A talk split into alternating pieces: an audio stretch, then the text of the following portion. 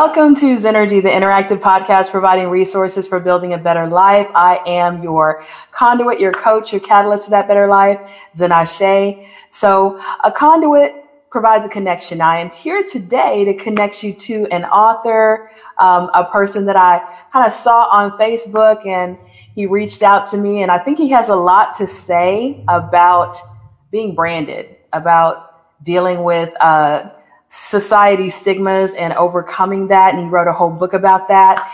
And I'm also a catalyst. So I try to spark change by getting people to think about different topics, uh, getting them to think about their life, how they could be influential to other people, how they could be, um, you know, agents of change in this world.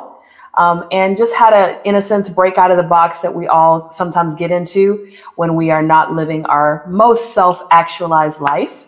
Um, and I'm also kind of a coach, you know, when a coach tries to draw out hidden potential in a subject. So, um, so we are here today to talk about being branded by society. And, you know, when I came up with that title, I was trying to shrink down. We had a long title, you know, uh, I was trying to shrink it down and encapsulate what was really going to be the topic and the focus today. And, you know, I thought about you know, we're in the A's and B's and C's. I kind of go alphabetically, but I thought about uh, being branded, and we all want to be branded in a positive way. Like we want to have our brand that represents us and shows what we bring to the world. But then we have those negative brands, those labels that people try to put on us. And, you know, if you go back to the old days when they literally took the cattle prod and they branded you um, as a slave or as a, a physical piece of cattle you couldn't take that off. It was with you for life. It was a scar. It was a limitation. It was something that you always had as a reminder of this experience that you had, this painful mm-hmm. experience. And, you know, you were never able to shake it completely. So in some ways, society tries to, to brand us in that way and to, to never let us forget where we come from, um, and never let us rise above that ceiling that's been placed on us. And and so as an audience i kind of want you to think about that and think about if there have been times when you've been branded by society um, and because we're going to get into that topic specifically with uh, people who've been formerly incarcerated but in to a lesser extent i think that all of us have probably faced it in one way or another being branded this or that. Um, i remember growing up my dad was telling me you got two strikes against you, girl. You know, you're black and you're a woman. You know, you're going to have to be twice as good to be considered half as good. You know, and and I remember that, you know, those being brands that some people would put on me and the word black would have all of these negative connotations to them. The word woman would have all these negative connotations to them.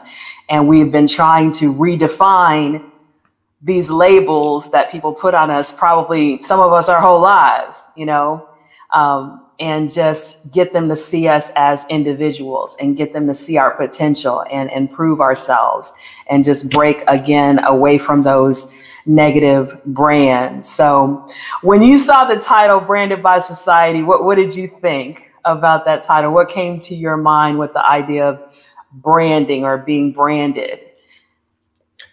Yeah, for formerly incarcerated people specifically, and I use that term formerly incarcerated people or persons because of the societal dominant narrative that we are convicted felons and where people lead with that kind of language first versus what's called person centered language. So I'm not a felon, I'm not a convict. I'm a host of things besides that. So that doesn't define me necessarily. So that's what I think about is that negative connotation that has been ascribed for so long that, you know, once you've been convicted of a felony, then once a felon, always a felon, once a criminal, always a criminal. Those kinds mm-hmm. of things mm-hmm. will come to mind.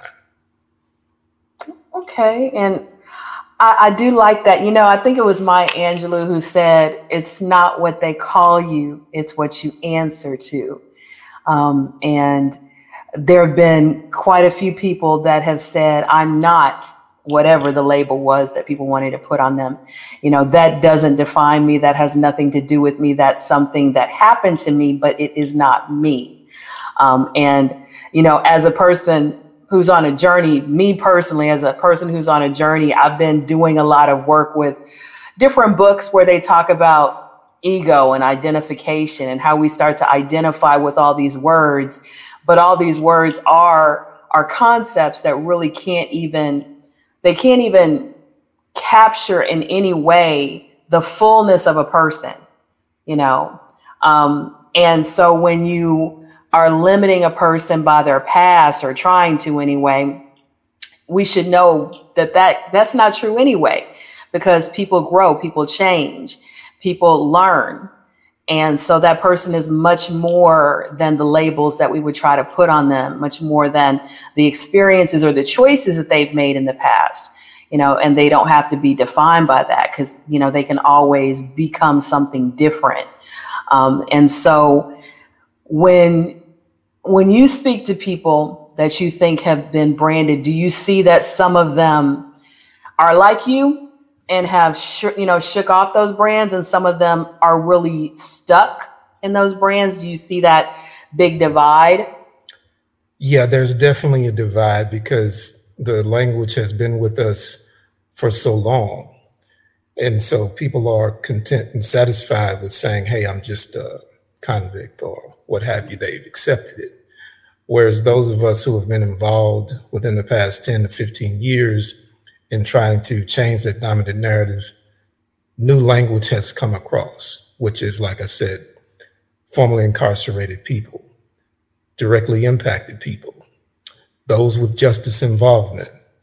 And so when I've done different conversations with journalists and so on, that's always what they lead with is that sensationalized headline convicted felon did such and such, or even if it was something positive, they led with that versus saying who that person is today. For example, yes, I've been to prison, but I'm an accountant, author, activist, advocate, strategist. So why not lead with that? Mm-hmm. Yeah. Um, yes. I remember I was on a business page on Facebook and the headline was single mother builds billion dollar business from $10,000 um, grant or something like that. And the people on the website were like, why did they even have to mention she's a single mother? Why are they trying to discount her accomplishment by reducing it in a sense to like, well, well, she didn't get this area of her life right. You know, she wasn't married when she had her child, or she didn't stay married. So that somehow minimizes her accomplishment or puts her in this category of, oh, she's one of those who succeeded in spite of, but she still got this strike against her. And I, you know, I thought that that was very interesting that they do many times journalists many times want to lead with that negative and keep that person in that box no matter how much they've tried to get away from that box and keep them with that brand. Um, it's great that you are, in a sense, pushing back against that, you know, and saying, hey, I'm not that, and you don't need to define me as that. You don't need to lead with that as your headline. Let's talk about where I am now, and let's talk about what I'm doing now. Um, and I think language is very powerful. Absolutely. And I think it is very critical for people to, like you, to, to try to push back against those trigger words, those catchphrases, those, as you said, sensationalized titles that um, yeah. are so often applied to us, people of color. Yeah, yeah. I mean, and, and it's intentional, like you said. I mean, it's like that backhanded compliment that has to go in there versus just complimenting me for the accomplishment. Mm-hmm. You know, mm. because at the root of every dictatorship, genocide, or abuse is the dehumanization of people. And so we use this kind of dehumanizing language to discredit, to abuse, or to justify what we do to people because we don't want to see their humanity. That's very true. You know, um, I'm reading this book right now called uh, The New Earth by Eckhart Tolle. And we, we do have a, a person that is Oh, okay. I like what she just said. We have a person who's uh, typing some comments in, Ronika Davis. I hope I, you know, said your name correctly. And she said, I think American society romanticizes the rags to riches narrative instead of life being a journey of growth. Yeah, I could, I could, yeah, we all should be on a journey of growth. You know, we don't have to always try to make it seem like people came from the bottom. Now we're here, you know, right. or focus on the bottom where we started at the bottom or we started from this negative thing, but we can focus on where we are now. Um, so I, I, appreciate that comment. Thank you. And Ronika, share this, you know, try to get your friends, you know, to tune in. Um, but I'm reading this book called The New Earth by Eckhart Tolle, which is an interesting book. And he was talking about identity and how when we're first little babies, we don't know who we are, of course. Then we hear our name and we identify with our name. And then we learn I and me and we identify with that. And then we learn all of these other things, you know, all of these other titles and we take on all of that. And that sometimes people don't have a really strong sense of self. And so they also begin to identify with who they're not and they begin to attack who they're not. Well, I'm a good person. I'm not a convict. That convict over there is mm-hmm. this and this and this and this. And because they want to, in a sense, bolster who they are, they begin to attack the other side.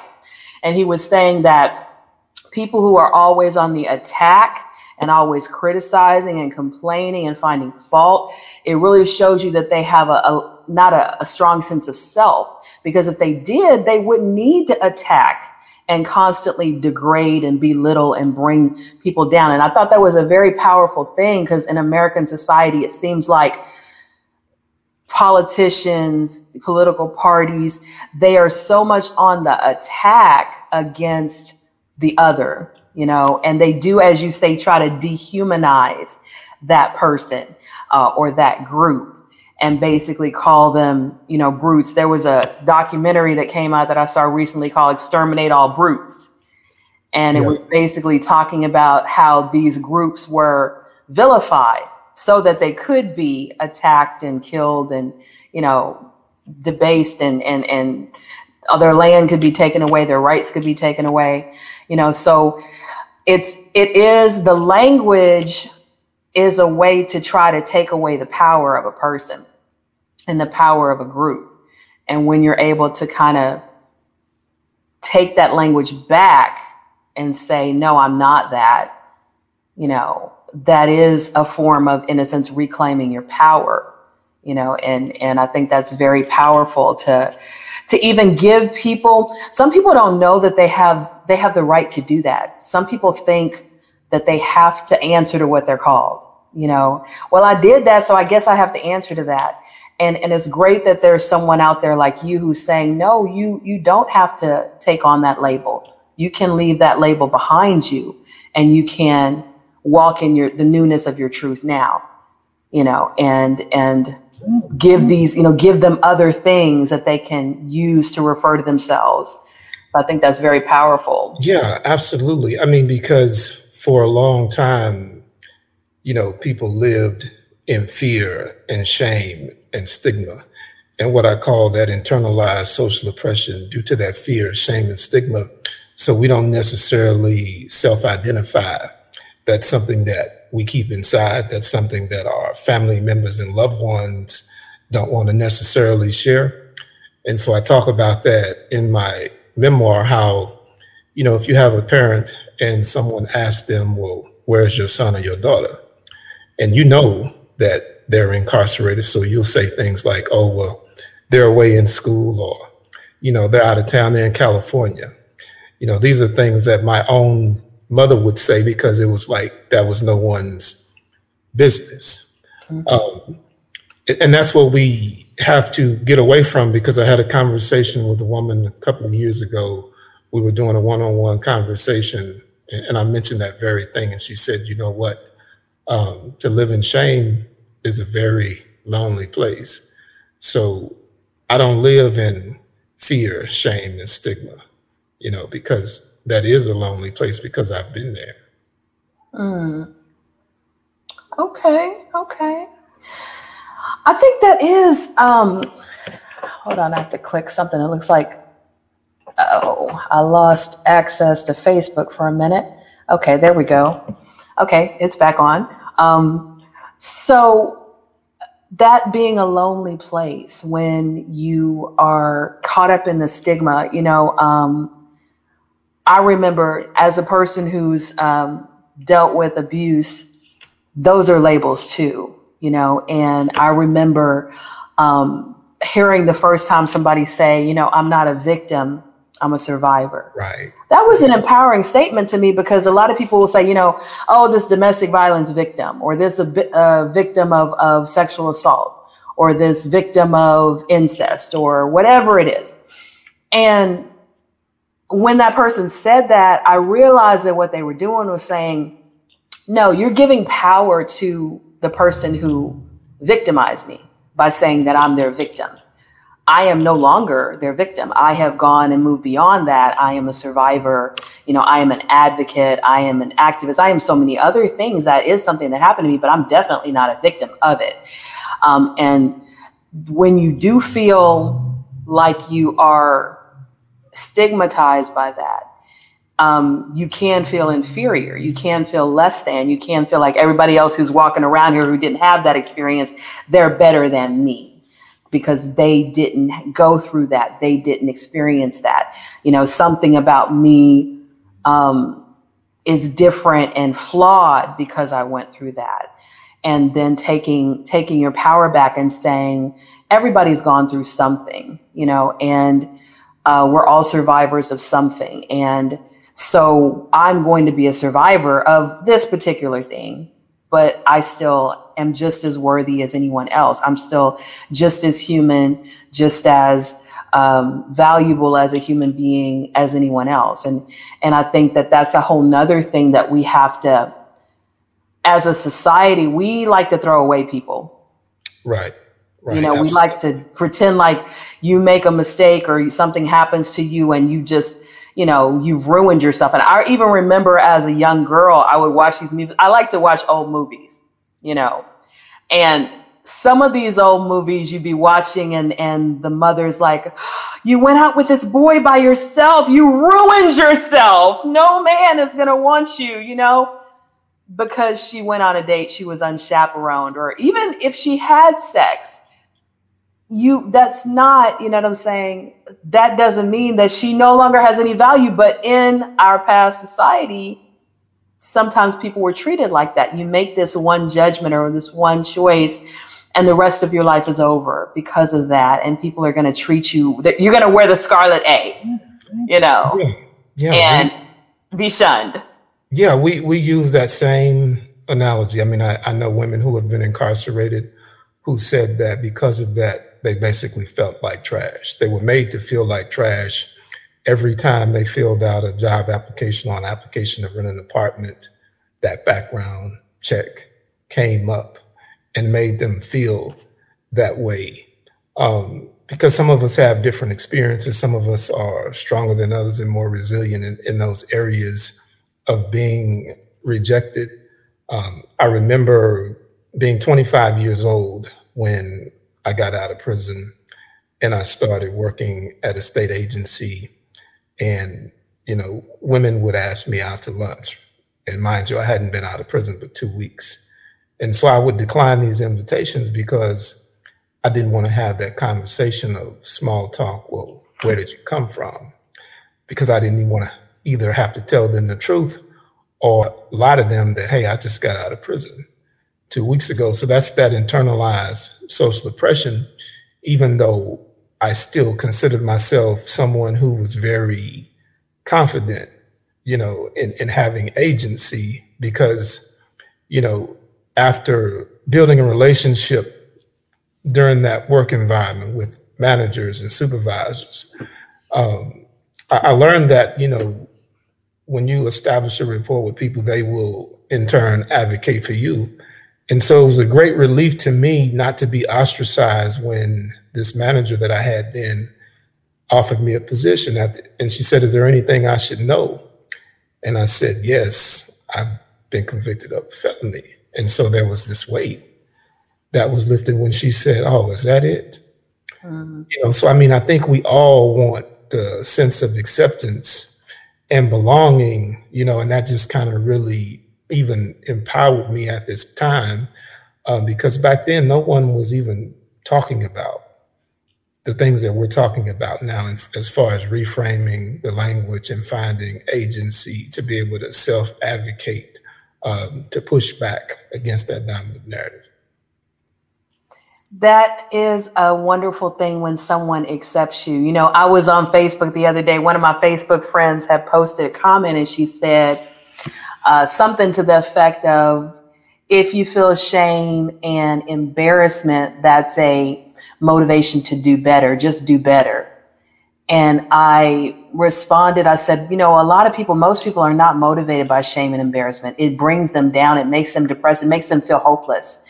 Um, and if, you know, we had just had that attitude that if you feel shame and embarrassment, it's your problem, it's your fault, and you should just do better.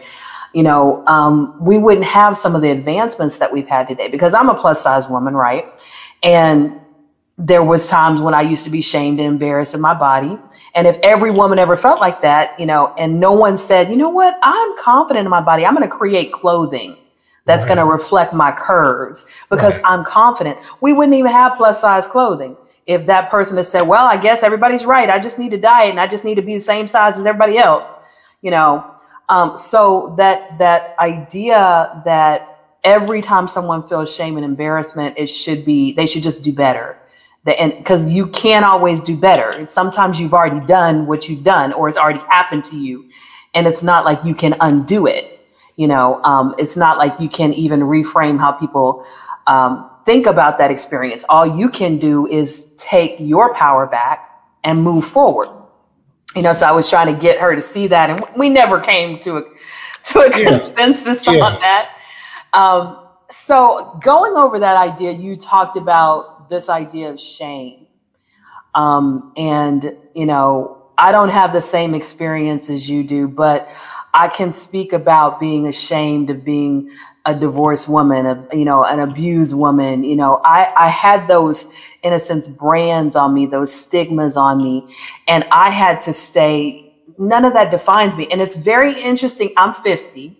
All right. I came out of an abusive marriage when I was what, 29 but there there are times when you're on social media and somebody will say would you date someone who was ever in an abusive relationship and people will say oh no oh no i would never date anybody who was in that situation because there must be something wrong with them.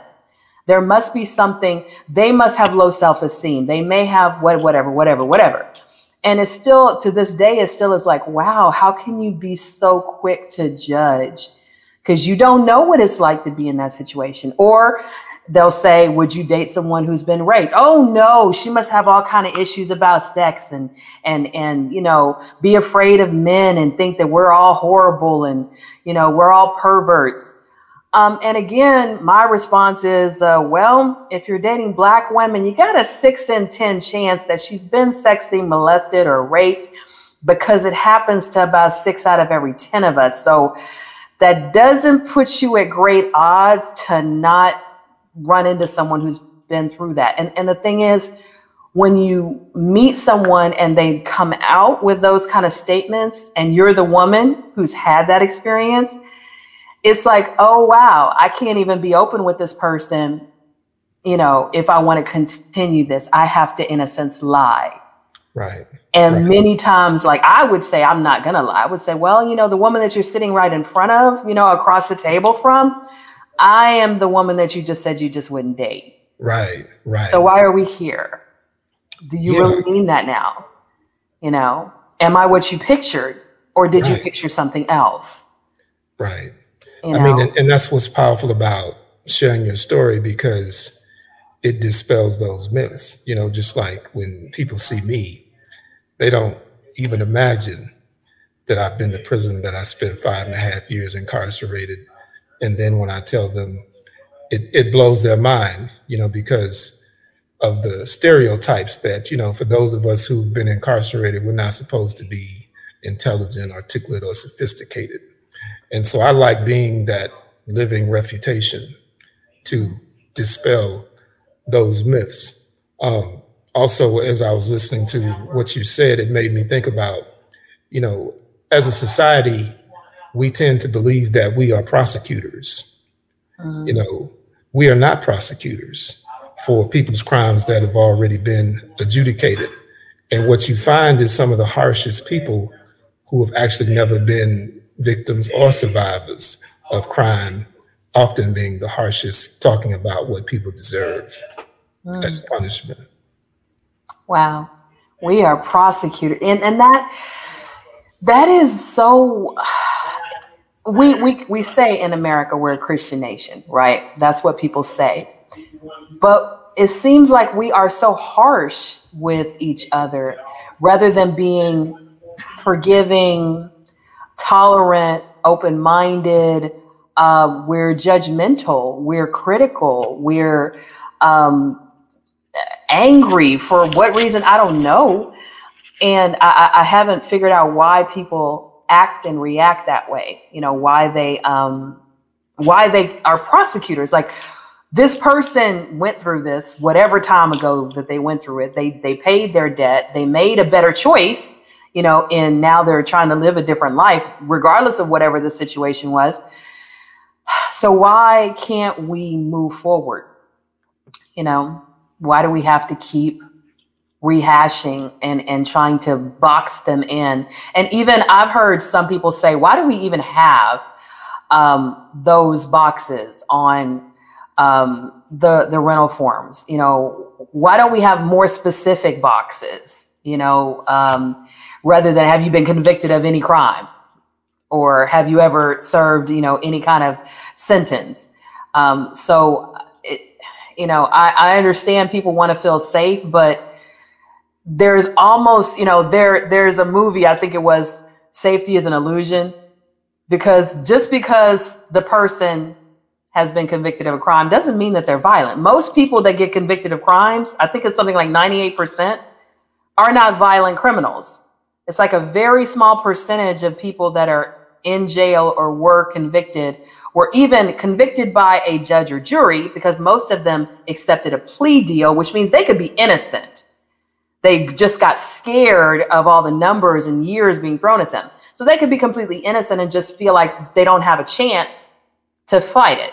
And then also, most people that go to jail in America, because we have the biggest population in the world, it's nonviolent offenses. Oftentimes it's drugs, you know, it's buying, selling, not doing anything violent. So the idea that having this box on a application somewhere makes the society safer is ridiculous. it's not true, you know? No, I agree with you 100% because these are the areas that I work in in my volunteer capacity. You know, when we think about public safety, there's this notion that if we have more police, that that's going to keep us safe. That if we give people 40, 50 years, that's going to keep us safe when in fact, you know, police are a response to crime. They're not crime prevention. And, you know, for example, I own a home, live in the suburbs. My neighbors don't know anything about my background, but they believe that they are safe.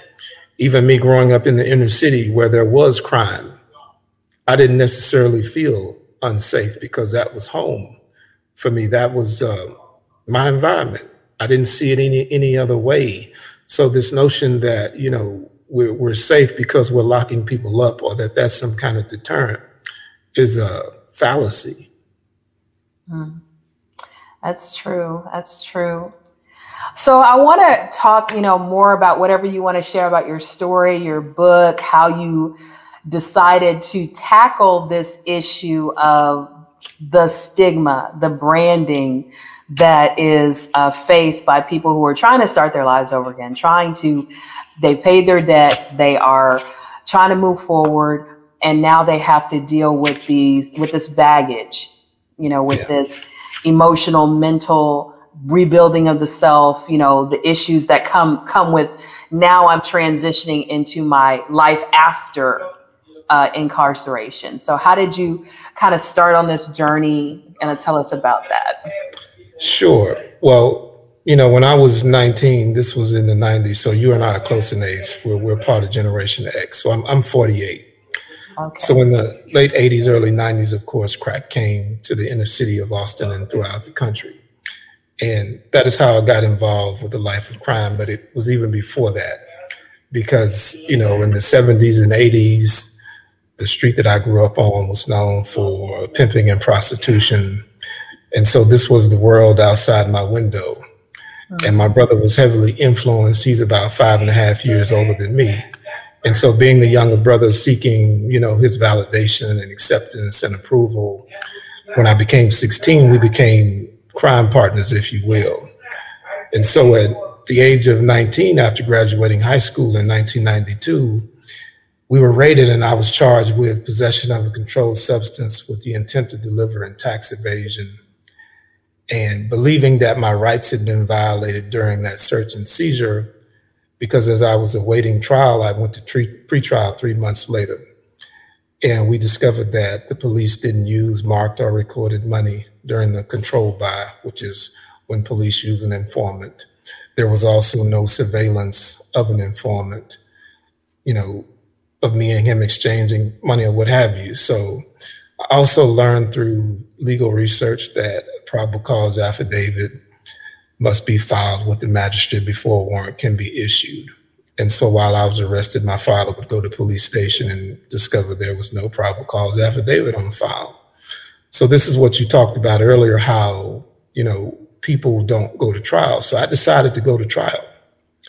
And this is what I talk about in, in my book, because, you know, when we don't fight for our rights, it's just like it's black and white on paper and we don't have any.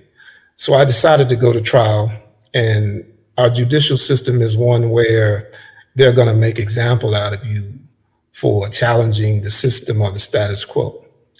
And one of the things the prosecutor said during my trial was, Do you see how articulate he is? This is what makes him dangerous. Mm. And I want you to consider giving him 45 years. Ooh. And so the jury would sentence me to 22 and a half years as a 20 year old young man. But when we unpack his statement, what he was really saying is, had I been ignorant and black, then I would have been harmless. Hmm. And this is reminiscent of the white racial animus during Reconstruction for the social, political, economic gains of African Americans, and when terms like uppity Negro came about. You know, this is reminiscent of that. And this was a 30, 30 year old prosecutor here back in 92 who's probably in his 50s today. So where did that come from? And so that's kind of the genesis of the title of my book is 25 years later. I was going to call it 22 and a half years later, but I wasn't complete with it at the time. So by the time I finished writing it, it just so happened to be 25 years later from the time of my my arrest. So um, September of 2017 was 25 years later after my arrest. And so in my memoir, I'm chronicling my childhood growing up, up until that arrest, and bringing us forward to around 2016 is kind of where I closed the book off with the advocacy, social justice, criminal justice reform work that I've been doing. Okay, okay. Yeah, it's, you know, as a parent, um, I have two black sons, and I wrote an article called um, "Mothering a Member of an Endangered Species." You can, you know, people who are listening can Google it. It's on like three. It was published in like three different magazines, but it was about how I, as a mother, you know, you know all of these things in your head. You know, we live in the society that targets black men. You know these things, right? But it's different when it's your children that you see being targeted, your relatives, your friends. It, it just, it's very difficult. And I remember, you know, over the last several years, we've seen a lot more of it portrayed in movies and TV shows and, and because we didn't necessarily see that when I was growing up. People didn't talk about it. It was just understood. But now we see it. And um, to be on the other side of that, you know, um, being in the courtroom, hearing different things, and, you know, you're the mother and you're like, okay, wow, you know, I can only imagine what your family might have experienced, you know, because I know just in the little bit that I've had to deal with with my sons having their little run-ins with uh, law enforcement, it's it's very difficult. It's very it, it changes a person, you know. Um, it changes the family dynamic. It changes many many things. Um, so you know, I can't even imagine being in that courtroom as a mother, hearing the prosecutors say he's dangerous because of his articulate nature and we want to give him all of this time because he's dangerous because he's too smart. You know we don't need him out here. And um, it, it's it's the things that they want to punish us for that have nothing to do with any kind of legal problems right. or broken laws you know what i'm right. saying is is just yeah, whereas that would have been that would have been a positive attribute had right. I been a 19 year old white kid. Right. You know, that would have been a positive attribute to give me some or show me some grace, right? Right. But since I was black, this was used to to demonize me, right? Right, it, right. Yeah, um, and, and it takes me back to I remember um, I was doing some reading and I heard about this term for the first time. It was like drapetomania. And it was a term, basically, it was a, a psychological term that they came up with to explain why runaways, why slaves would keep running away. They had to be mentally insane, you know, because why would they keep running away? Why wouldn't they just understand that they were supposed to accept their lot? They were supposed to accept their situation. So because they felt like they didn't have to accept it, they could speak up or they could run or they could try to do something. They were drapetomaniacs. You know, yeah. they they had a they had a mental disorder, and you know that whole idea. Um, even today, you see so much of this idea that well, they should just be quiet and, and deal with it. They should just stomach it. They should not speak, yeah. you know, um, shut up and dribble, you know? Right. Um, right. And right. if you are articulate, if you do things peacefully, if you do anything at all, the idea, as you said, America wants to prosecute you. They want to take away your job, your home, your reputation. They want to take away your opportunities. Um, not everyone, but enough people to where it's a problem. You know? Yeah. Yeah. Well, I mean, I even talk about that in the book because, you know, I'm, I'm reflecting on countless examples that we have whenever a Black person exercises or asserts their rights to law enforcement. Out comes the handcuffs, out comes the billy club, out comes the assault, out comes the deadly use of, of force. Mm-hmm. You know, and the examples we have of this, of course, is Sandra Bland when she asserted her rights not to put her cigarette out in her own car. Then we saw out came the handcuffs and the assault and ultimately led to her death inside the, the jail. We saw this with the arrest of Henry Louis Gates when a neighbor called the police and then he showed them that he wasn't breaking into his own house and he identified himself. But since he challenged the police, then he was arrested on his own front porch. And this is because he was basically asserting himself. And we see countless examples of this. You know, whenever a black person questions law enforcement, they're going to be assaulted or they're going to be murdered. And that's uh, unfortunate. But again, if you don't fight for your rights, it's just like you don't have any. And one of the things I talk about in the book was, you know, there's a Supreme Court case, which was the Dred Scott case in 1867, I believe, where, you know, Justice B. Taney basically said that a black person has no rights that a white man is bound to respect. And so I believe that this is a creed in this country, whether it's known or unknown, it is a practice, you know, that is going on that we don't have to respect you, you know, but we have to command it for ourselves, I believe. Mm.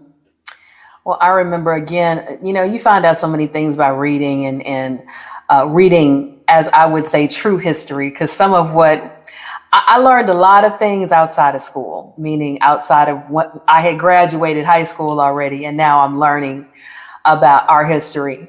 So a lot of what we need to learn, we don't always learn in school. And, and now it may be even more difficult to learn it in some places because if um, the Republicans have their way, nobody will be talking about the Dred Scott case.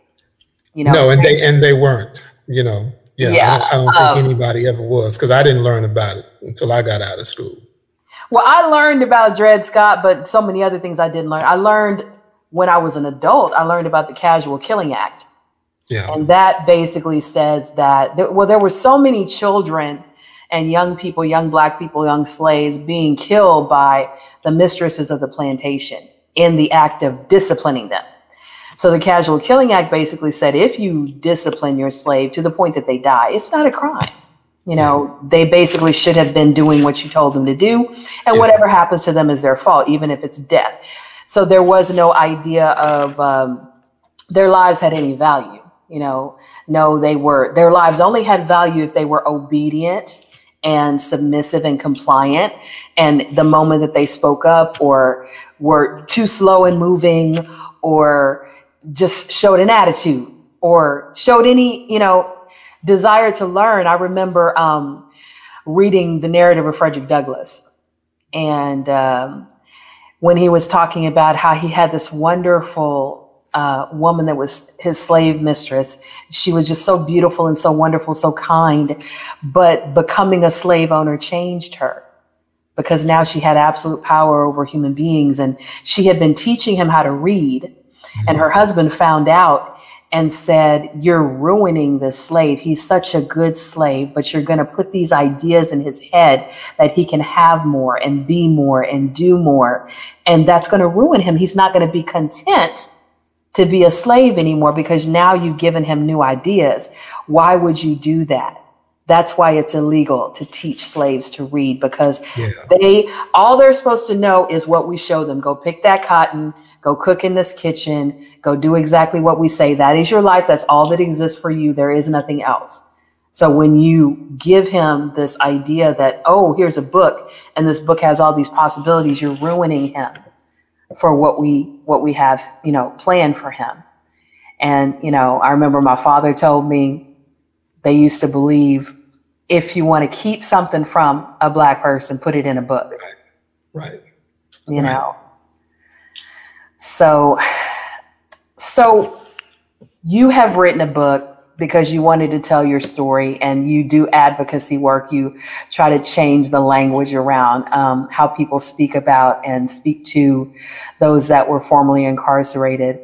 What are other things that you think, you know, what would be your advice to people who either who are in your situation where they're coming out, they're trying to start their life, or they're in any situation where they feel like they've been just really branded by society and written off and um, in a sense discarded. Yeah. How would you advise them to get away from that stigmatization and to begin to rebuild their sense of of confidence and and um, their their sense of self, where right. they're not taking on this stigma and making it their identity. Yeah, what's very important I believe is to find someone who is basically your your counsel, your mentor, your coach, and someone that can pour powerfully into you.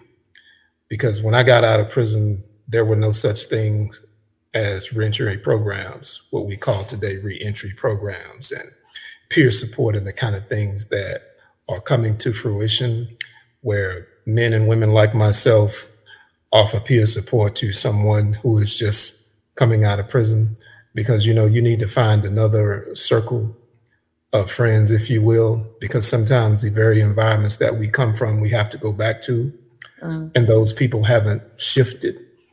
And they will pull you back into the things that you were doing before. And when you, you're trying to go in a different direction.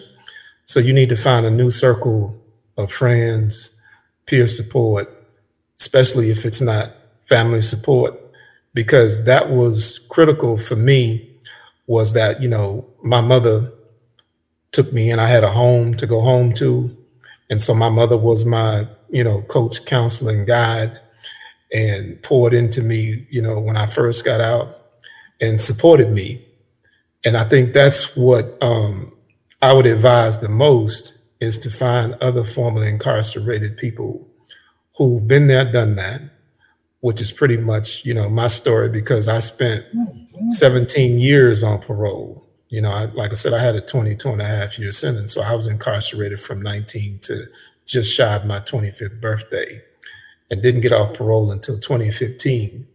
So that would classify me as a parole or reentry expert because mm-hmm. most people said it couldn't be done and most people don't, you know, do five or 10 years on parole. They're usually back within the first three years, which what we call recidivism. So you have to seek out, you know, other people who are doing positive things because we're definitely out there all over the country. There are men and women who have obtained bachelor's, master's degrees, PhDs, who are executive directors of nonprofits, people who have become attorneys, doctors, what have you, you know. But if we don't uh, lean into that fear of self-identifying that, hey, this is what I've done, this is what I'm doing, this is where I'm going, this is who I am now, then that's not going to inspire someone else to step up and, and, and come forward if you don't, if we don't, right? So that that would be my advice. That's some really good advice. You know, um, I, I can mirror that from a different perspective. You know, uh, when I came out of my abusive relationship, um, I remember, you know, one thing that the cops did well. They handed me this pamphlet. They handed me a pamphlet, and I am a reader.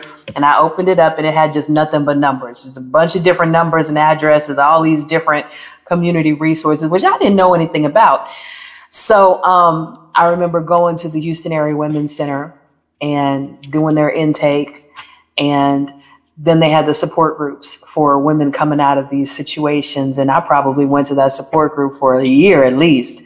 You know, every Thursday they had daycare for the kids, you know, where you went in, that your kids were taken care of, they were in a safe environment, you were able to sit there and talk about your issues. And every time we went to support group, they had things for us to read, they had books that they recommended. They had so that was another thing for me that um, seeing people who were farther along in the journey, like you said, kind of a mentor and advisor, but also, you know, reading. Um, I got one of the people that inspired me so much at that time was Iyanla Vanzant. I think I read everything that she had ever written because she had had similar experiences to mine.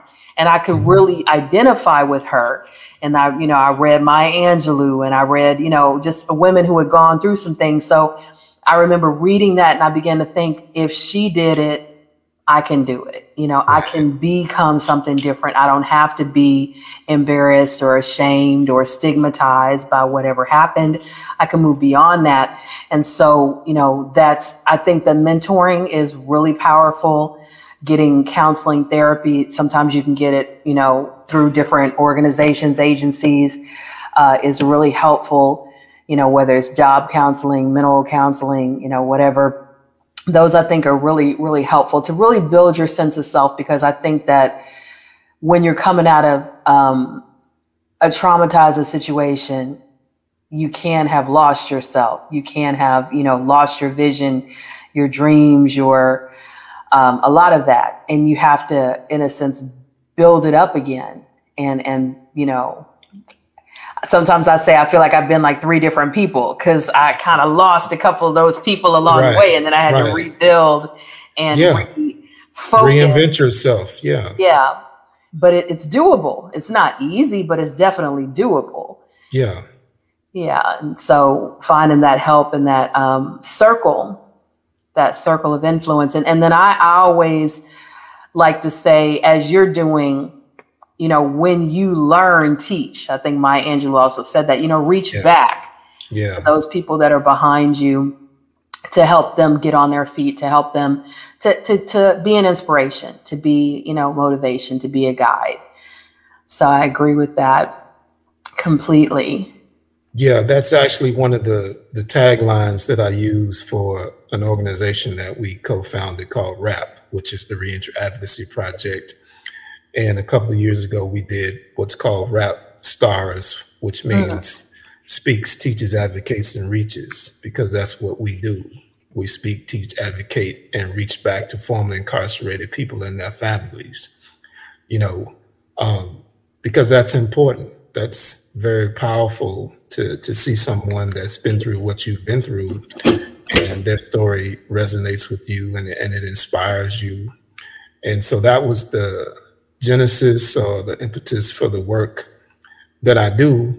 But I didn't get here alone someone inspired me because I was listening to a community radio station here in Austin called KAZI. And I heard this Chicano gentleman on the radio with this deep, powerful, poetic voice. He was eloquent. And he was talking about how he had worked for the Texas Criminal Justice Coalition and he was drafting bills for the legislature. And he had spent 27 years incarcerated. I'm like, damn, you know, I got to go meet this guy. And, mm-hmm. and so that's what I did. I went to go find him in, in that organization.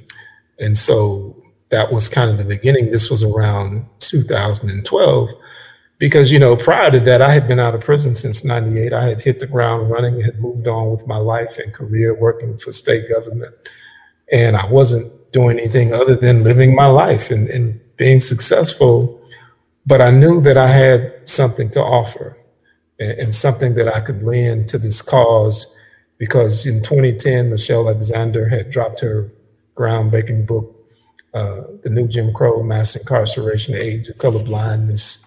And she came to Austin and she gave a lecture. And I remember her closing call to action was, You are going to lead this movement to end mass incarceration. And so she was talking to me, right? And so that is what inspired me to get involved with criminal justice reform and, and, advocacy. And I felt like, well, there's no other, no better way than to tell people what I've been through because I had never talked about it before. And so it was actually quite uh, cathartic to start telling my story, regaining power over my story, not being afraid to tell people, you know, this is who I am, this is what I've been through. And then the book would come, you know, many years later because people would plant those seeds that you have lived such a rich life and you need to tell your story. And so it, it took a little time. I, sometimes I'm a procrastinator, but I, I sat down and, and, and started doing it because I was challenged to you know, there was a woman who had also been incarcerated and wrote a stage play and wrote her own book, and it was in the Texas Department of Criminal Justice System for Women. And so on Facebook, she had a writing challenge. Um, she created a group specifically to write some essays. And so I put in a submission and she liked it. And I said, okay, but I'm not satisfied. So there the, the book was born. You know, I just wasn't content with giving her just this piece, this chapter. You know, there was so much more to tell. I think there is always more, you know, because um, when I went through my situation and I put that behind me and I'm like, oh, I've learned from that, I've grown. Um, I thought I was done with that, you know, I thought I was done with that and I wasn't really thinking about it. And then years later, I began to write about those circumstances. And then I began to write about all kind of different things, you know. And I had been writing my whole life, but I hadn't written those very personal, very traumatic, very how can I put it? I heard one poet say it's like cutting your cutting your pinky off and just you know handing it to the audience saying, "Hey, you know, you see all my blood and guts everywhere. You know I'm saying? Here you right. go. Um, this is my gift to you, you know, but it, that was, that was a very gory way of putting it, but it was like you were just cutting, you know, open your heart and just saying, here, this is what I went through. Um, and, and this, but it wasn't just to share the pain, but it was to share the triumph and right. to say, right. this is, this is the depth and this is the heights. And this is how I got between the two, you know? And um, so those are broken into many different essays and poems and all kind of different things. And and I didn't really start talking about my experience until probably about two years ago.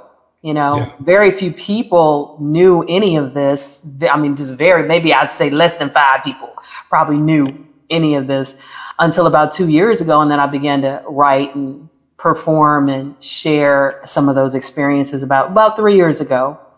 And then um, when quarantine happened last year, it actually sent me back to that beginning again. Because as a performer, I'm a spoken word artist, we lost all our shows.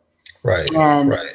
one of the things that I had done before when I came out of my abusive relationship was I had done my own personal ABCs you know, because I felt like I had lost everything. I didn't have anything. I didn't even know who I was.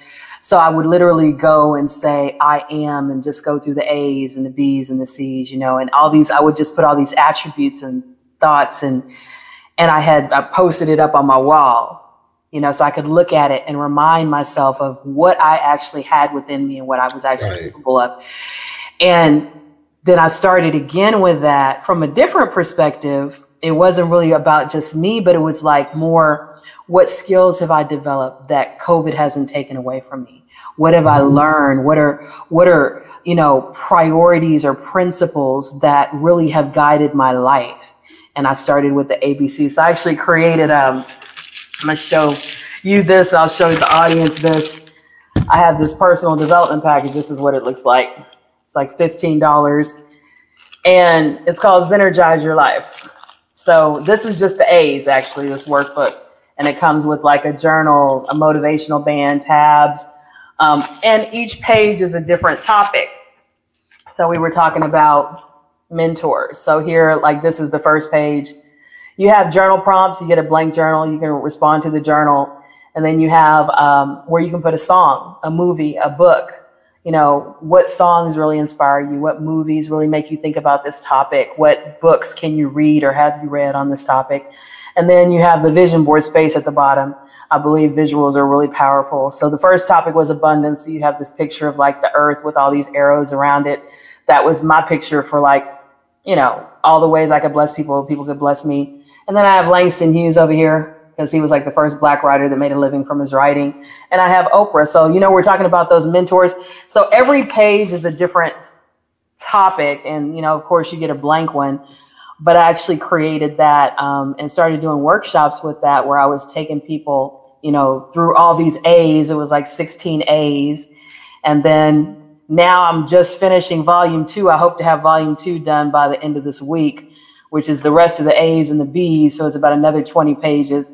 So like this is going to be, uh, yeah. this topic branded by society will be actually a page in the, in the B book. Okay. You know, and it will just be some journals about this topic. You know, who who do you feel was branded by society? They could put a picture, but rose above that. You know what I'm right. saying? And I, for example, if I was gonna do that page, one of the first people that comes to mind is Malcolm X. You know, he yeah. was branded as a pimp, a hustler, a no good. You know, went to jail, and in jail he started to read he started to challenge all the beliefs that he had been taught. He started to realize that he had been programmed with a lot of negative ideas about himself. And he began to say, I don't have to accept any of this. I can redefine myself.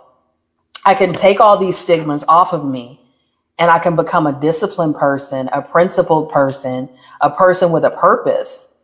And he came out of his incarceration, excuse me, got hiccups, a totally different person and he did not let his past define him.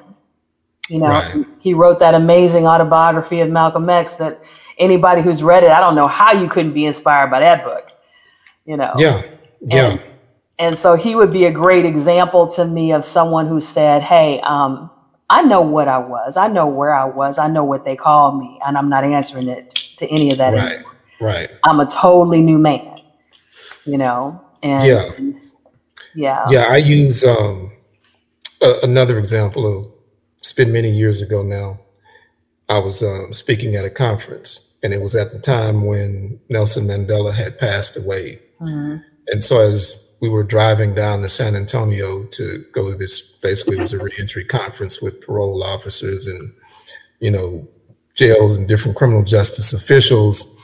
And it, and it just had set on my mind, you know. And one of the things I said, you know, we just lost one of the greatest leaders of our time.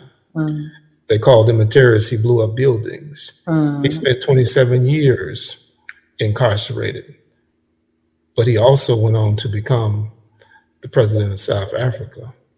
Yeah. You know, yes. and I mean, these are examples that we often don't even think about.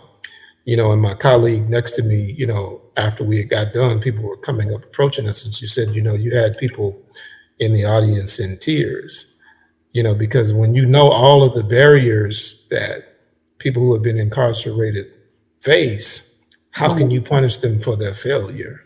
Mm-hmm. You know, with all the barriers that come after the collateral consequences that come after someone is released. Mm-hmm. And we don't have that opportunity like Nelson Mandela had to become president. Yeah, that is powerful. And, you know, two of the women that I think are just beautiful women, they both passed on now that um, mirror some of the experiences that I had in terms of being abused.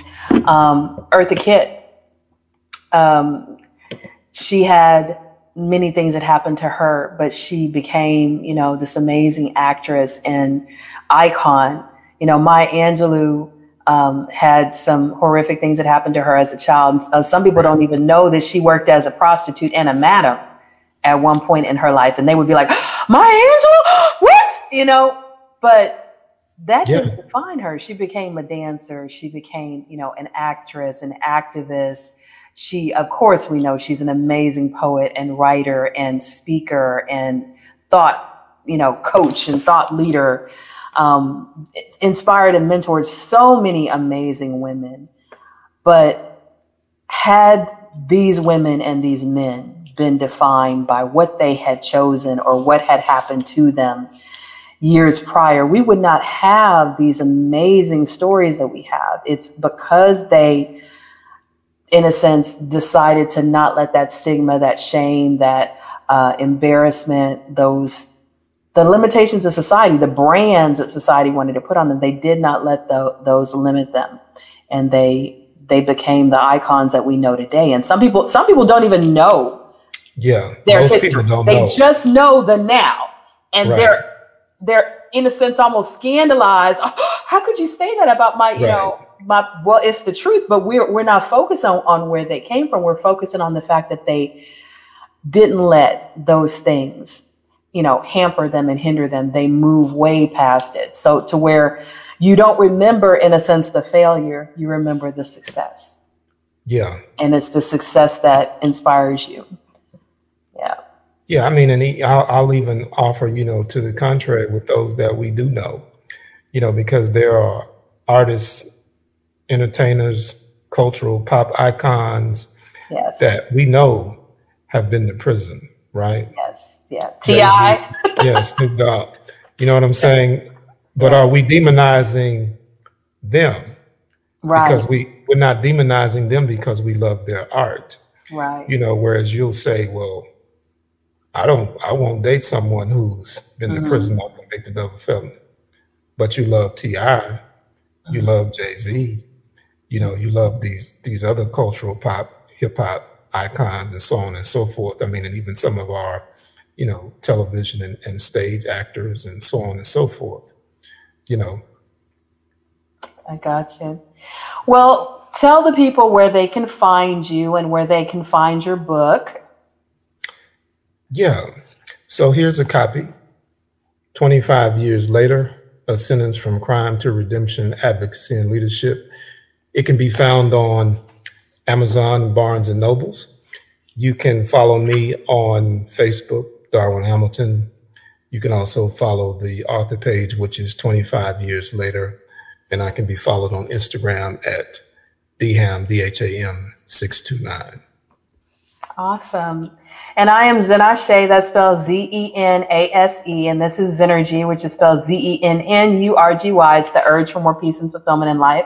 So if you're watching us live or if you're watching us on the replay on YouTube or on Facebook, there are about 38 other episodes that you can um, listen to on Pandora, Spotify, iHeartRadio, all the listening platforms. I'm on over about 17 now listening platforms that you can listen to. A new episode is released every week um, about all kinds of different topics. They are pretty much alphabetical order, not always alphabetical order, but ABC. We're in the D's, I think now. This one is B because sometimes I go backwards and forwards depending on what people want to talk about. So um, I hope that you really enjoyed, you know, my guest Darwin Hamilton as he shared his journey and his thoughts on overcoming social stigma for the people who are formerly incarcerated and just for anyone who's dealt with those, you know, stigmatization being branded by society. I hope you were uplifted by today's talk and you realize that you do not have to be defined by your past. You do not have to be defined by the labels pe- people put on you. You can take your power back. You can reimagine yourself. You can speak about yourself, think about yourself differently. And the sky is the limit. No matter where you come from, no matter who you are, no matter what you've done, you can move past that. You know, we both have, and many, many, many, many, many other people have.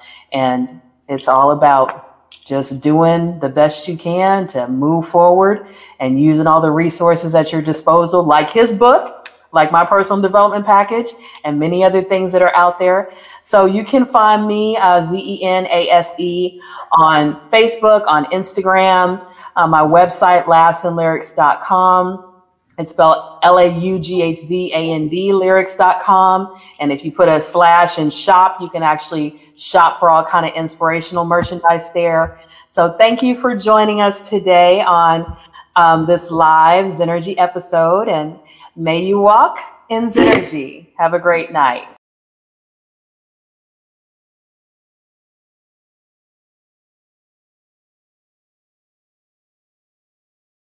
My name is Zenai Shea, and I have a weekly podcast called Zennurgy, which is fuel for the mind, body, and soul. And this is the Zenergize Your Life Goal Setting Package, Volume 1. It comes with the workbook, a journal, stickers, a bookmark, tabs, and a QR code where you can find my podcast. And inside this workbook, you're going to have 16 different principles. The first one, I'm going to show you mine, is abundance. You have a place to put pictures that inspire you of role models, also pictures of goals that you want to create, goals, journal prompts, meditations, affirmations, all kind of things to help you focus on this principle to better your life. And like I said, there's 16 principles. So this is a $15 package that comes with all of these things I've shown you, $21 with shipping and handling, and you can get it at laughzandlyrics.com. So Zenergize your life with me. Thank you.